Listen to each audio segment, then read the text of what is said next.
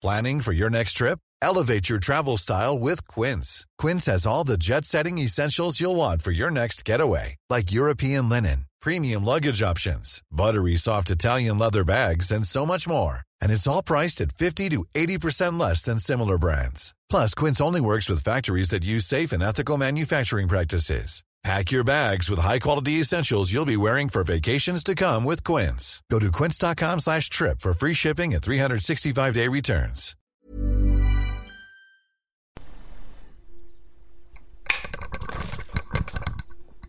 Och hjärtligt välkomna till ännu ett avsnitt av 24 frågor. En podcast från Ny till 24 i samarbete med Acast. Jag heter Karl-Anders Lindahl och med mig har jag Paula Bjäler. Eh, det är som man uttalar ditt namn va? Ja, det beror på vem, vem som uttalar det. Nej, men hur uttalar det är så det? jag säger ja, oftast. Men vad bra, då hade jag rätt. Eh, Du är jämställdhetspolitisk talesperson för Sverigedemokraterna. Bland annat. Bland annat, vad gör du mer? Eh, Jag är också migrationspolitisk talesperson för tillfället. Mm. Har varit integrationspolitisk talesperson sedan eh, jag blev riksdagsledamot.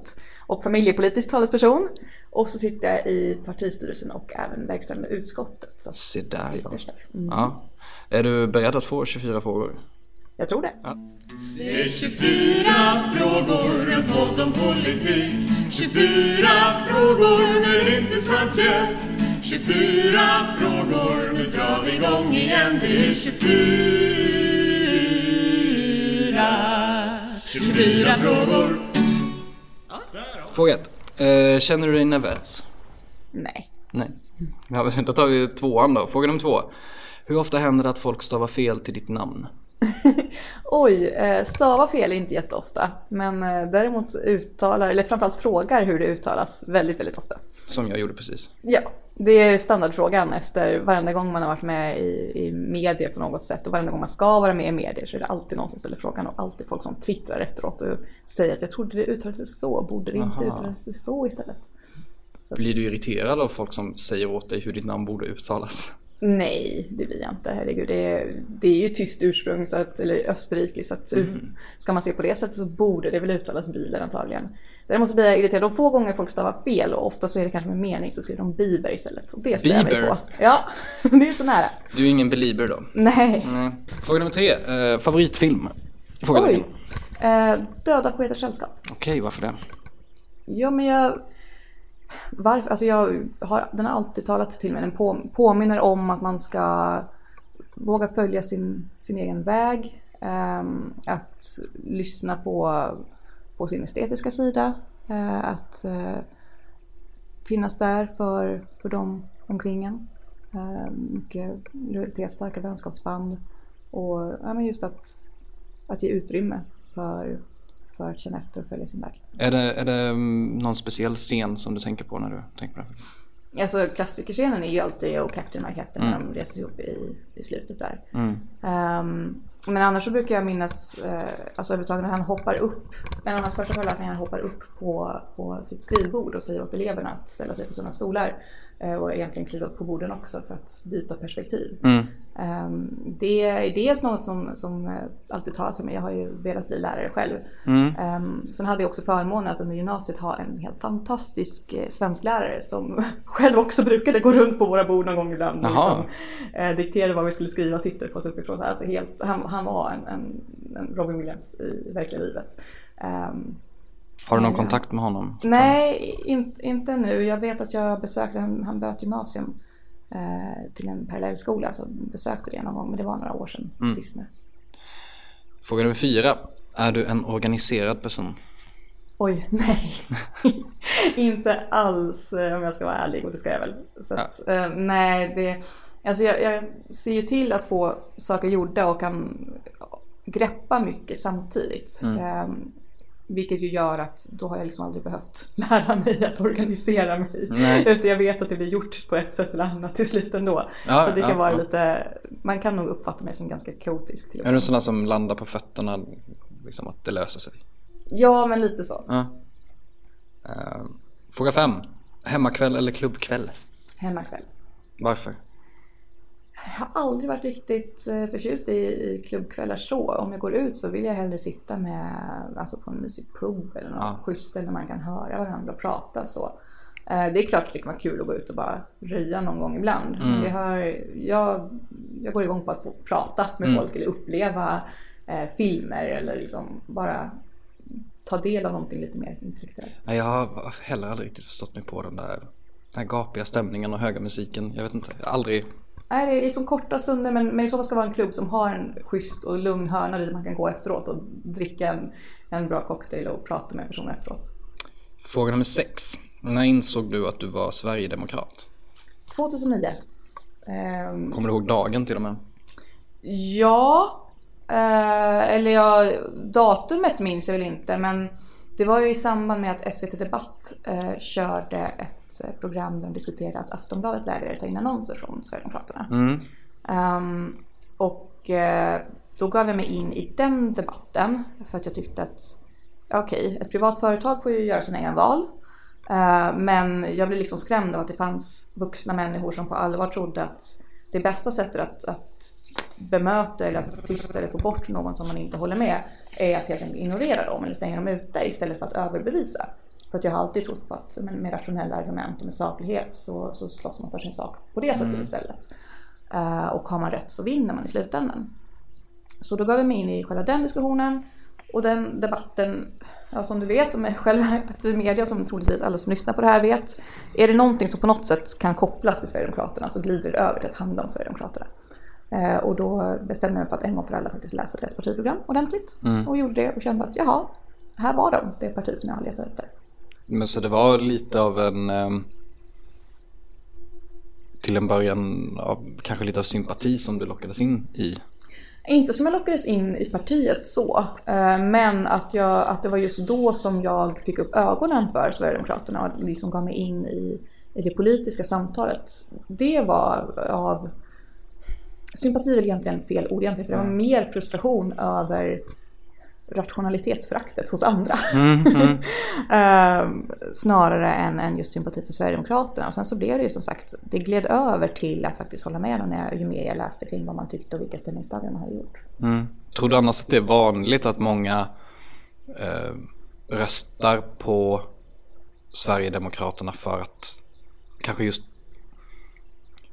de känner det du känner fast de kanske inte kan partiprogrammet utan innan. Att man känner att det finns en slags för och emot. Ja, alltså till viss del absolut. Vi, det är klart att vi har så att säga ridit på vågen av att vara ett anti-etablissemangsparti. Eh, och att det finns de som har proteströstat och så. Samtidigt så har ju vi de mest lojala väljarna. Eller vi har haft i alla fall hittills. Vi har ju liksom dubblat oss i varje, varje val. Har man en gång röstat på oss så tenderar man att fortsätta göra det. Så jag tror att det är en lite förenkling. Men jag tror att det är ganska vanligt att de, de första blickarna mot oss eh, grundar sig i just det. Och jag tror också att men ju större vi är och ju mer vi når även de flyktiga väljarna så kanske en, en större del även blir eh, lite mer just mot de andra än, än för oss. Men hittills så tror jag att det har varit ganska mycket både och. Vi har, alltså vårt negativa rykte, det, det man kallar oss för, hur man behandlar oss.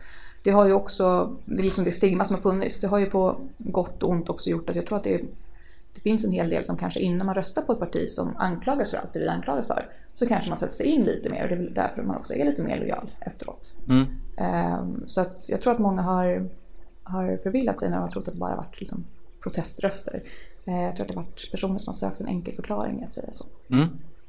Ehm, fråga nummer sju. Ehm, har du någon gång röstat på något annat parti än Sverigedemokraterna? Ja, 2006. Ja. Vill du berätta vilket? Ja, det har jag väl sagt till och från på olika sätt. Eh, Jag röstade på Moderaterna i det valet. Jag Mm. hade egentligen tänkt eh, rösta, eller rationellt kände jag mest sympatier kanske med Folkpartiet som just då hade profilerat sig ganska bra i integrationsfrågor och ordning och reda i skolfrågor och sådär. Eh, Sen hade jag funderat på att stödrösta på KD, i princip bestämde mig för det. Och sen när jag väl stod i vallokalen på väg dit, då hade det liksom varit, det var ju det året Alliansen eh, verkligen lanserades i valstugorna. De lanserades ju 2005 innan. Och då blev det liksom, ja men Alliansen, ja ja, Moderaterna. Ja. så att det var egentligen en, en ehm, lite av, in, inte helt jätte övertänkt att det var just dem, utan det var mer att jag ville ha regeringsbyte eh, och en alliansröst. Liksom. Ja. Ehm, fråga nummer åtta. Vilken politisk motståndare har du störst respekt för? Oh, det var en svår fråga. Um, alltså jag har väl respekt för... Uh, Du får inte säga alla. nej, precis. Får jag, får jag ge ett enskilt tillfälle? Det är i och för sig en person som jag kanske inte har mycket respekt för överlag. Men vid just det tillfället så tyckte jag att hon fick oförtjänat mycket hån och där jag faktiskt fick lite respekt istället. Du får svara på Ja. frågan precis hur du För vill. i så fall så vill jag faktiskt, eh, och det kommer säkert förvåna vissa, säga Åsa Romson. Mhm, Och nämna presskonferensen när hon grät. Just det. Eh, November 2015 va? Ja, och där blev det liksom för att hon har ju fått väldigt, väldigt mycket hån för det.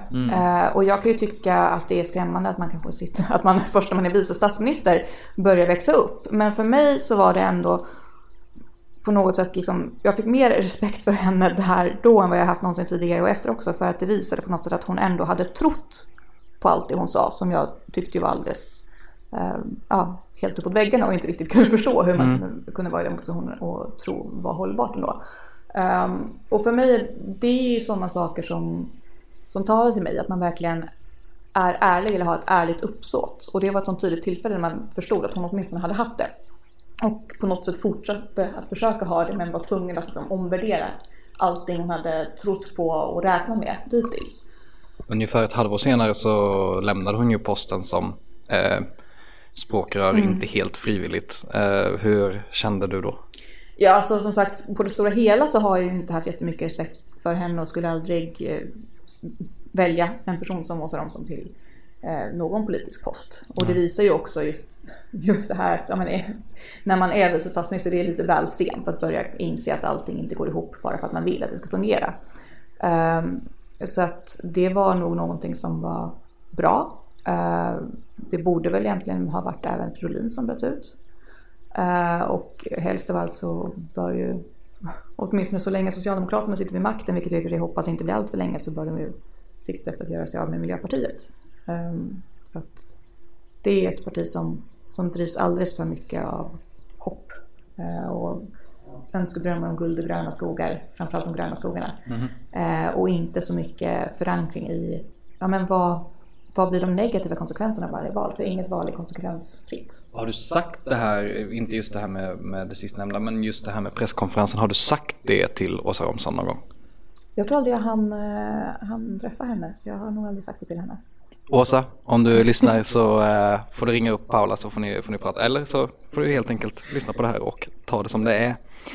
Fråga nummer nio. Vem i Sverigedemokraterna är roligast? Oj, förutom jag själv. Ja, förutom du själv.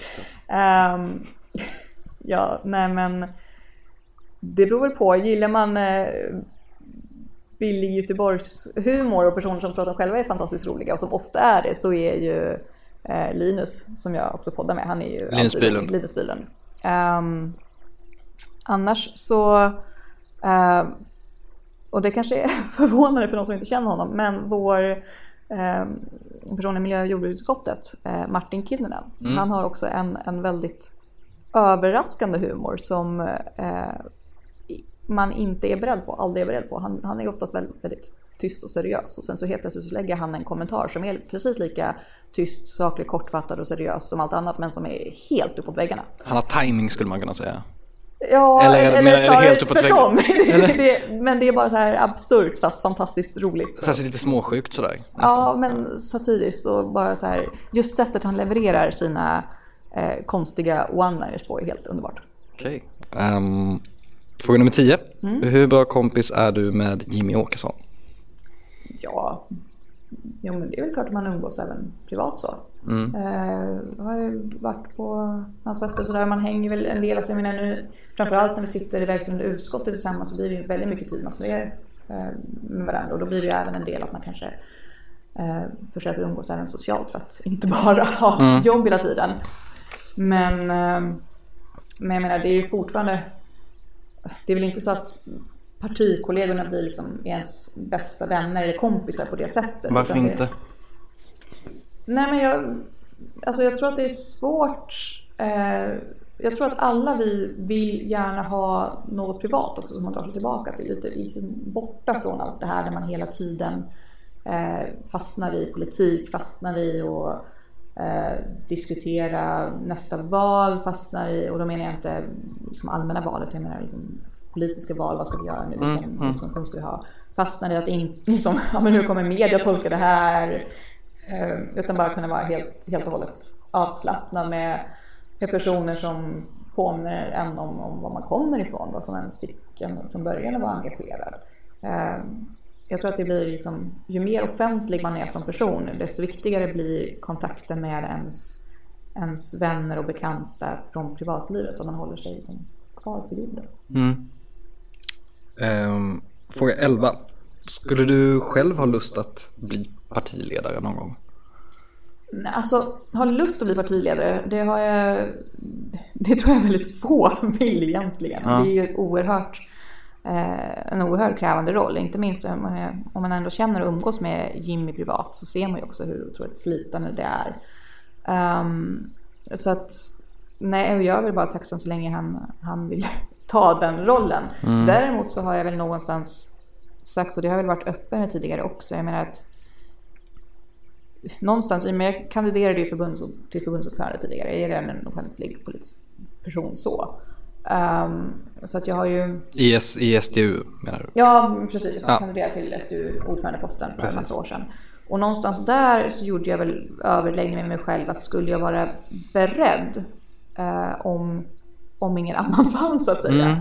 Ehm, och det, det har jag väl sagt att ja men det beror ju såklart helt på all, alla omständigheter, eh, vilket lag som kring. Men det är, det är liksom inte en position jag är rädd för. Nej. Men det är heller ingenting man bara springer och hurra, hippie det här vill jag bli.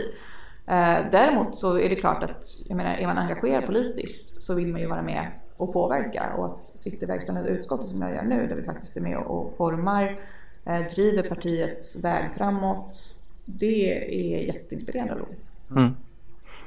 Ehm, fråga 12. Eh, kommer du ihåg din första dag i riksdagen?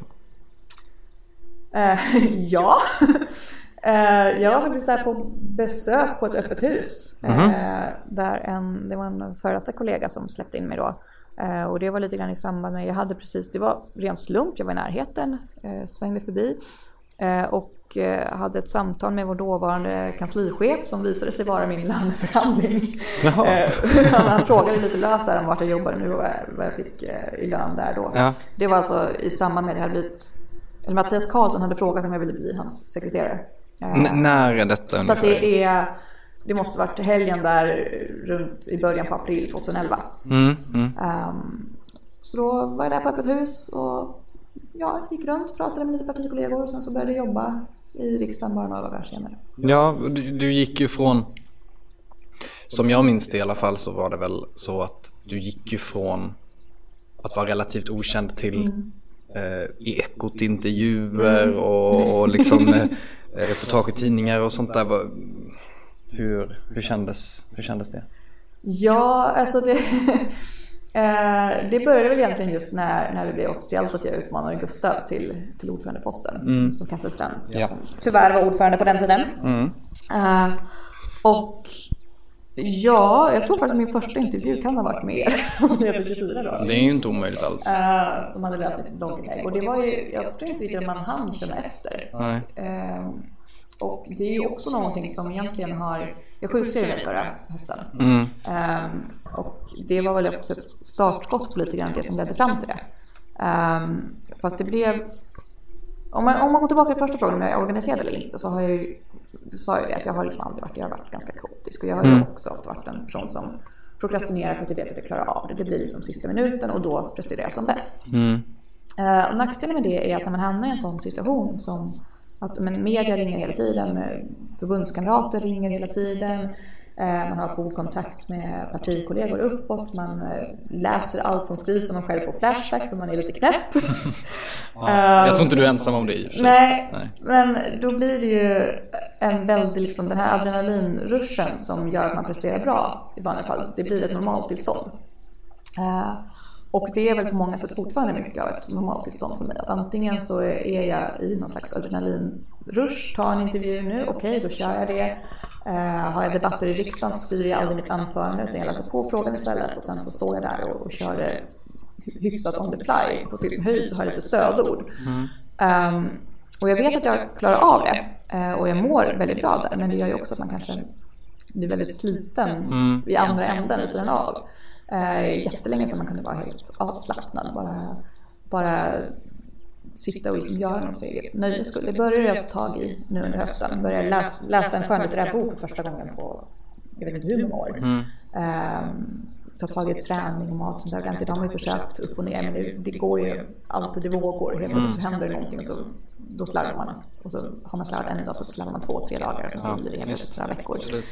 Så att det är väl framförallt det, men annars så är en väldigt adrenalindriven tjej tydligen. Men eh, just det här med Flashback och Mm. sånt där. ehm, finns det någon speciell typ av kritik, osaklig eller saklig, som du tycker är lite jobbig att få? Eller extra jobbig alltså inte jobbig att få så, utan det har väl snarare varit att jag har fått det som drivkraft när, Mhm. när personer har skrivit saker. Eh, att man vill liksom motbevisa eller överbevisa. Um, sen är det klart att det blir, jag menar, det är ju sånt som jag tycker är liksom skrämmande att läsa om. Det har ju varit eh, just när jag, när jag utmanade Gustav och det började skrivas om mig var första gången som jag började läsa liksom, Flashbacks annars har man kanske hamnat där för någon typ mattefråga eller teknisk fråga. Ja. Eh, Men just de lite mer mörka delarna av Flashback så att säga. Eh, Och helt plötsligt upptäcka hur, hur pass stor och aktiv eh, antisemitism som fortfarande finns i vårt land som man liksom trodde Ever catch yourself eating the same flavorless dinner three days in a row? Dreaming of something better? Well, hello fresh is your guilt free dream come true, baby. It's me, Gigi Palmer. Let's wake up those taste buds with hot, juicy pecan crusted chicken or garlic butter shrimp scampi. Mm. Hello Fresh. Stop dreaming of all the delicious possibilities and dig in at HelloFresh.com. Let's get this dinner party started. Hey, it's Ryan Reynolds, and I'm here with Keith, co star of my upcoming film, If, only in theaters, May 17th. Do you want to tell people the big news?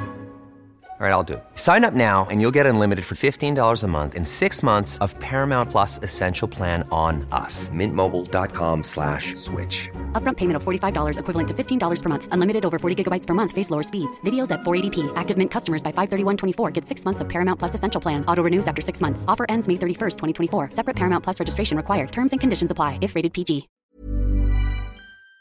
jag hade hoppats försvann någon gång. Eh, för ja, 90-talet man hörde sist liksom, om stora delar av staden. Så nu har man ju, märker man ju av mer att det är på uppgång igen. ifrån. Eh, men att det liksom fanns folk som på allvar diskuterade, försökte analysera mig och, och hävda att allting berodde på någon slags stor sionistisk konspiration, eh, definiera mig som eh, judinna, vilket jag för övrigt, det skrattar jag nästan åt fortfarande, men det är som i var och vartannat inlägg som skrivs om mig så, så pratar de ju om att ja, men jag är ju judinna och hör till den liksom, världskonspiratoriska idén, vilket är så här, nej, för det första så är jag inte det. Jag har ju judiskt påbrå, absolut, men men alldeles oavsett hur man ser på saken så är det pappas sida. Och jag har och det har aldrig varit troende. Så. Men jag, jag bara fascineras över hur den konspirationen kan vara så pass stark att personer övertygar sig själva om att det är mina drivkrafter. Nazister har ju en eh, tendens att haka upp sig vid eh, just Oerhörd. det. Det är skrämmande och fascinerande på samma gång.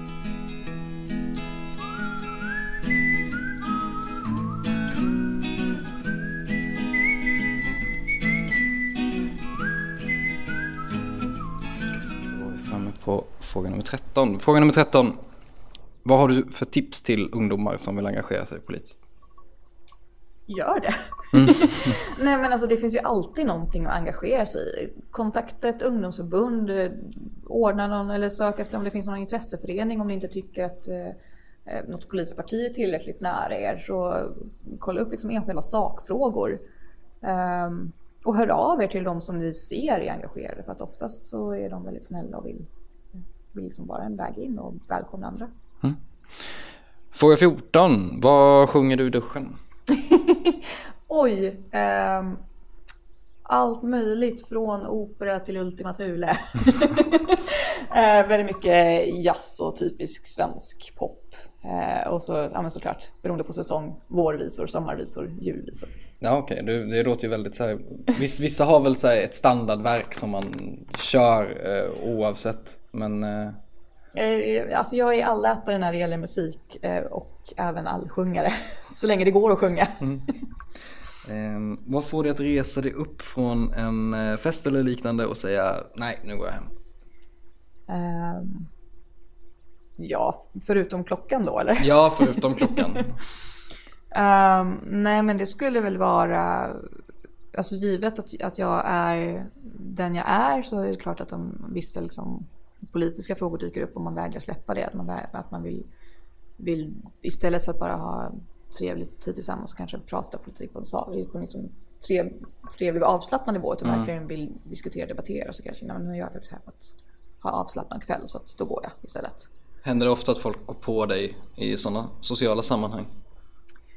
Alltså det beror på. Jag är ju hemmakvällstjej som sagt. Så att, inte, inte jätteofta. Plus att eh, det, blir, det beror ju också på. Där utgår jag lite grann från att det ändå är med personer som jag liksom någonstans känner. Är jag ute, där, då är jag mer förlåten så att säga. För att någonstans så ser jag det som en del i mitt uppdrag också. Att ändå finnas där och, och försöka svara. Men till en viss nivå. Alltså blir det så att personer, liksom, att det går över till rena intervjuer eller att Ja. folk verkligen vill ställa mot väggen. Då försöker man ändå att nej, men jag är här för att bara liksom koppla av.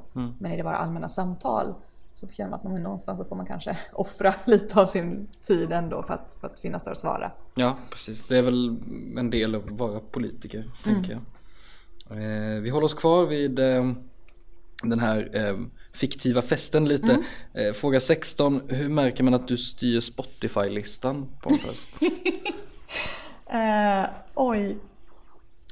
På antingen gamla godingar eh, eller okända konstiga låtar.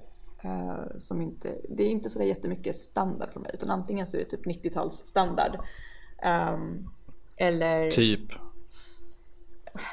Ja, alltså. Det, det beror helt på stämning såklart. Eh, men om det är på en fest, mycket, mycket svensk pop liksom. Eh, gammal klassisk svensk pop. Men jag tar väl kanske inte över mitt under tänkte Utan det, jag, jag, jag försöker väl kanske snarare, det är liksom småtimmarna efter festlistan Ja, som jag lägger till mina låtar. Och då kan det ju vara allt från Jodla med Siv, De lyckliga kompisarna till eh, Jakob Hellman. Mm. Eh, beroende på exakt hur sent det är och vilken låt som spelades senast. Och om man är inne i efterfeststadiet och alla är lite nere och seriösa eller om man är inne i efterfeststadiet och man bara lyssnar på galen musik. Ja, ja jag, jag, jag, tror jag med. Ehm, fråga 17. Eh, Du, som, som du nämnde innan så du sjukskrev ju dig för inte sådär jättelänge sedan. Ehm, vad har hänt sedan dess? Ehm, ja, förutom att jag har försökt ta tag i mycket, som sagt, men, se till att jag faktiskt läser en skönlitterär bok eh, ordentligt. Eh, håller igång träning, PT en gång i timmen och försöker lägga till några pass utöver det. Eller en gång i timmen, en gång i En gång, veckan. en gång i veckan. jag tänkte, ja, det blir lite väl mycket. Vad hinner du sitta här? Ja, nej men och spendera mycket tid hemma.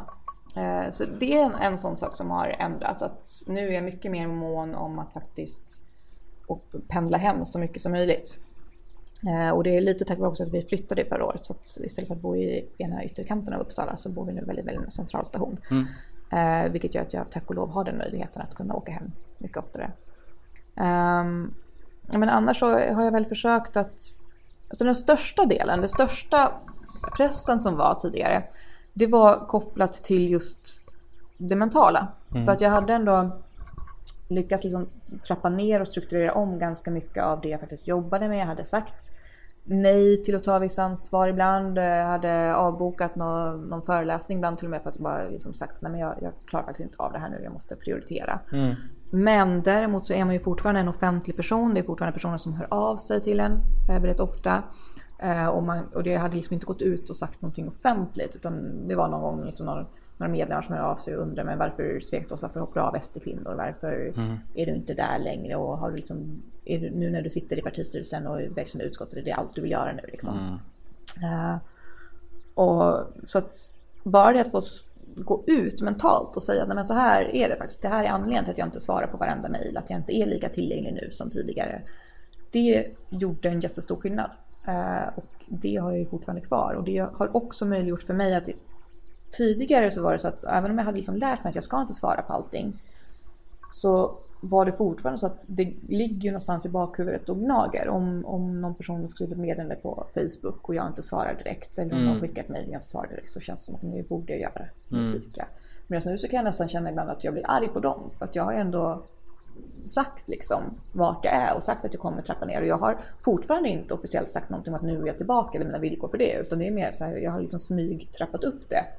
Känner du att folk har mer tålamod, alltså att de respekterar Ja men vissa absolut. Uh, och, uh, och, och merparten absolut. Men det är fortfarande så att det kan liksom vara att det finns ju personer som, som har kanske lite svårt att förstå de sociala koderna alltid och som kan tycka att uh, ja, de äger en för att man är en offentlig person på något sätt. Det är det mest absurda jag varit med om och det var ju innan jag sjukskrev mig. Men det var någon kvinna som ringde upp, en väljare som säkert är jättetrevlig på många sätt och säkert har, hade många bra idéer också. Mm. Men som ringde och ville prata i telefon i, i väldigt, väldigt lång tid och jag försökte liksom förklara att nej, men nu har vi pratat här i 20-30 minuter och jag har ett riktigt jobb att sköta. Mm. Och som malde på och som också vid något tillfälle sa det att nej men jag personkryssade dig så du är min.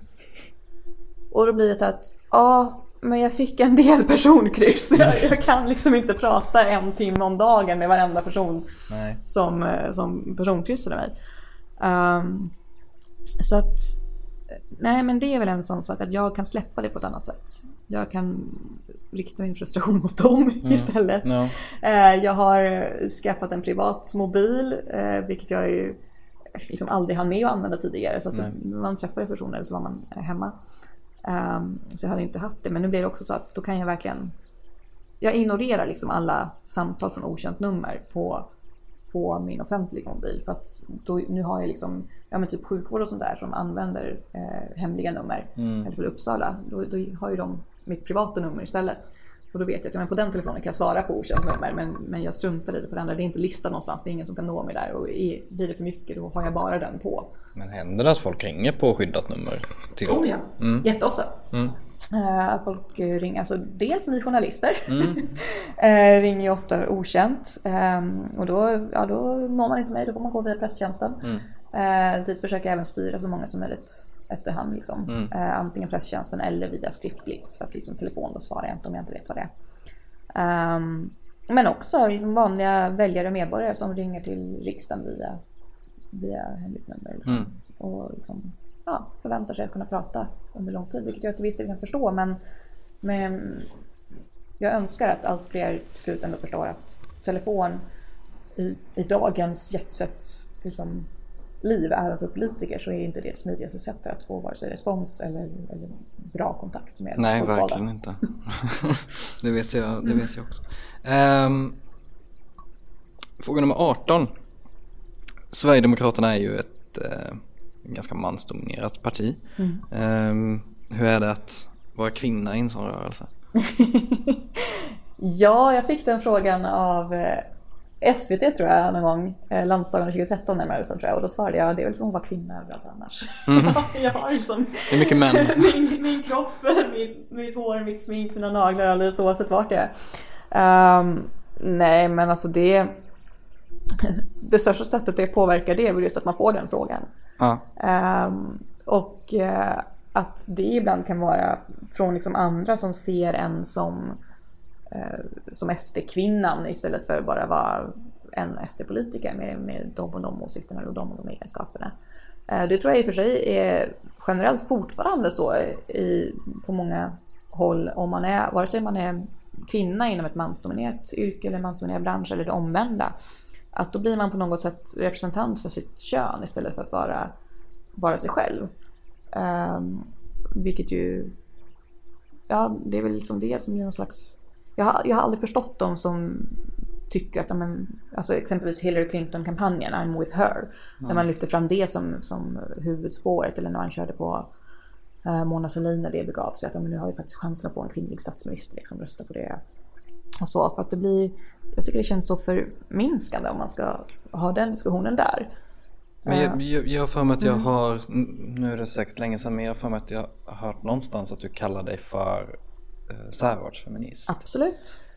Då, i, i, enligt den ideologin så finns det väl ändå en slags poäng med att ha eh, kvinnor på vissa poster och män på andra poster.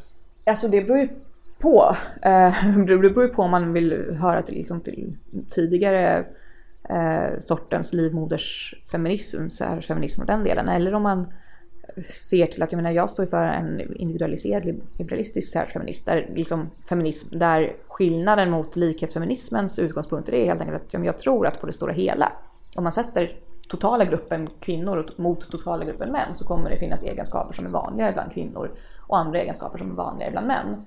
Men det betyder ju inte att de är förbehållna bara, bara det ena eller det andra könet.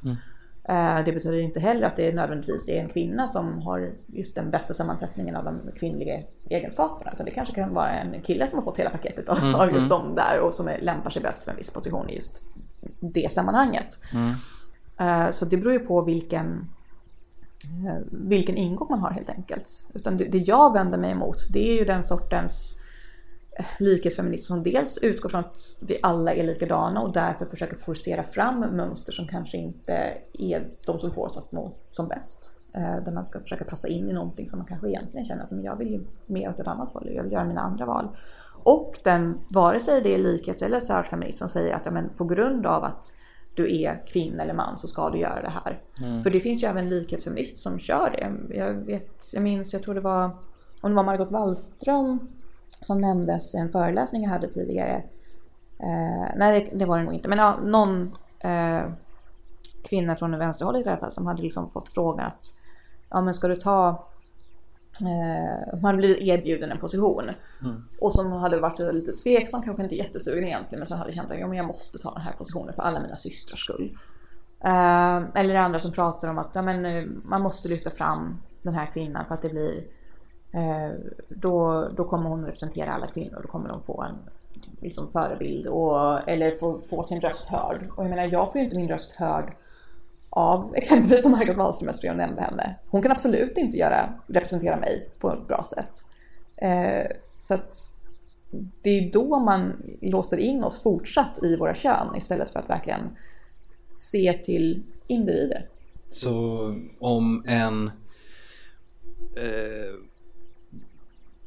en ung tjej som precis gått med i SDU skulle säga till dig att du är en stor förebild för mig i och med att du är kvinna, jag är kvinna, jag vill lyckas, jag vill vara där du är om tio år. Eh, då, då, då har du kanske lite svårt att Men alltså det är klart att det, det är ju roligt att personer får höra eller liksom säger att ja, men man är förebild och, det, och märker av att det går att ta sig fram även som kvinna.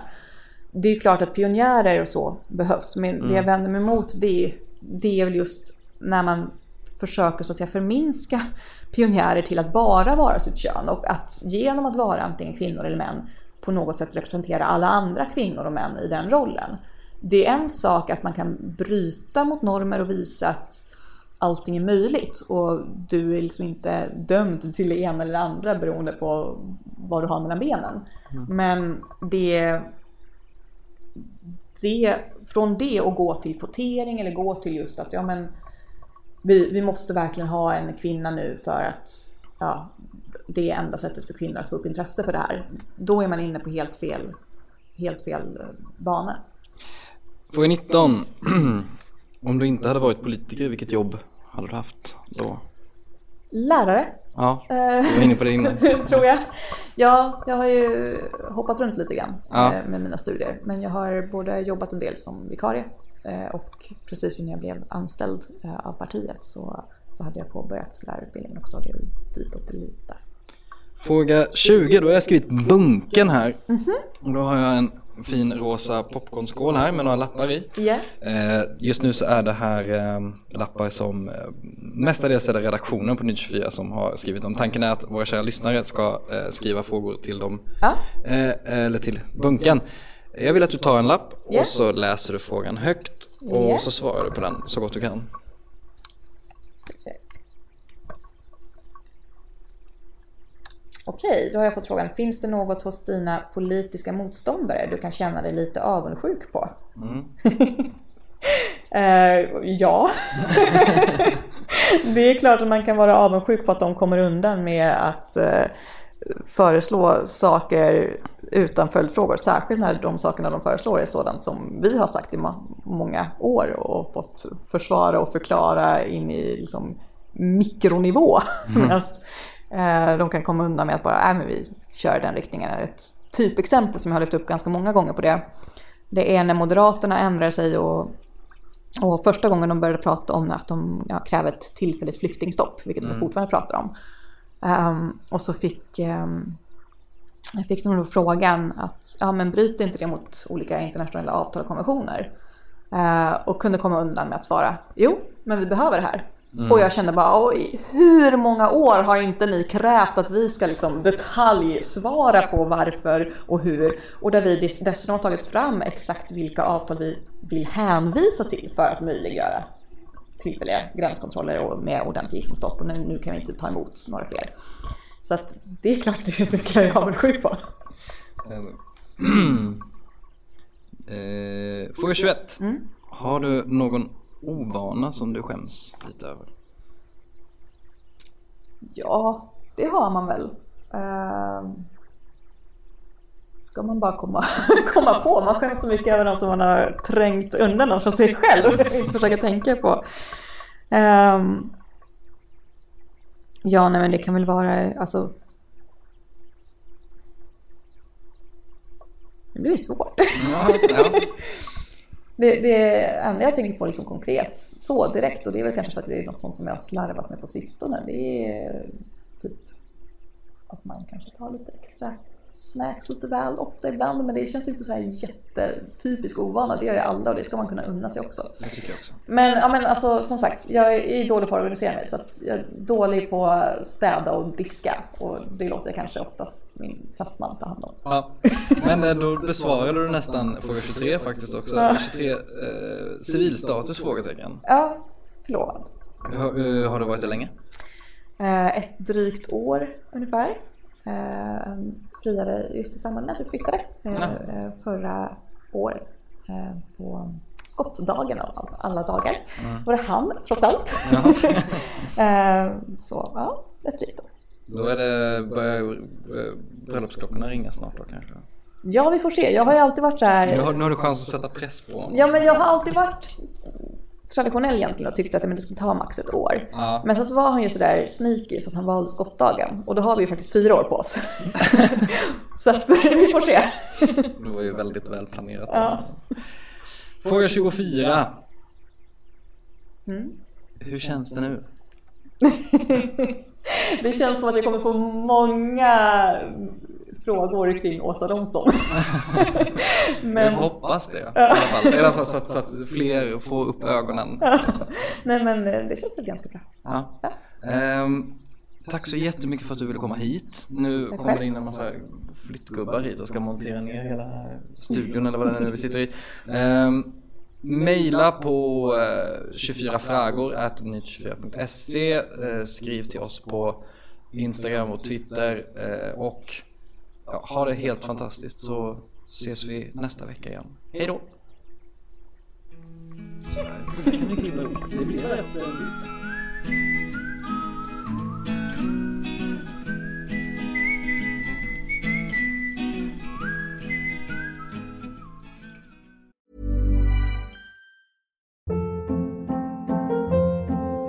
Hold up. What was that? Boring. No flavor. That was as bad as those leftovers you ate all week. Kiki Palmer here, and it's time to say hello to something fresh and guilt-free. Hello Fresh. Jazz up dinner with pecan-crusted chicken or garlic butter shrimp scampi. Now that's music to my mouth. Hello Fresh. Let's get this dinner party started. Discover all the delicious possibilities at hellofresh.com.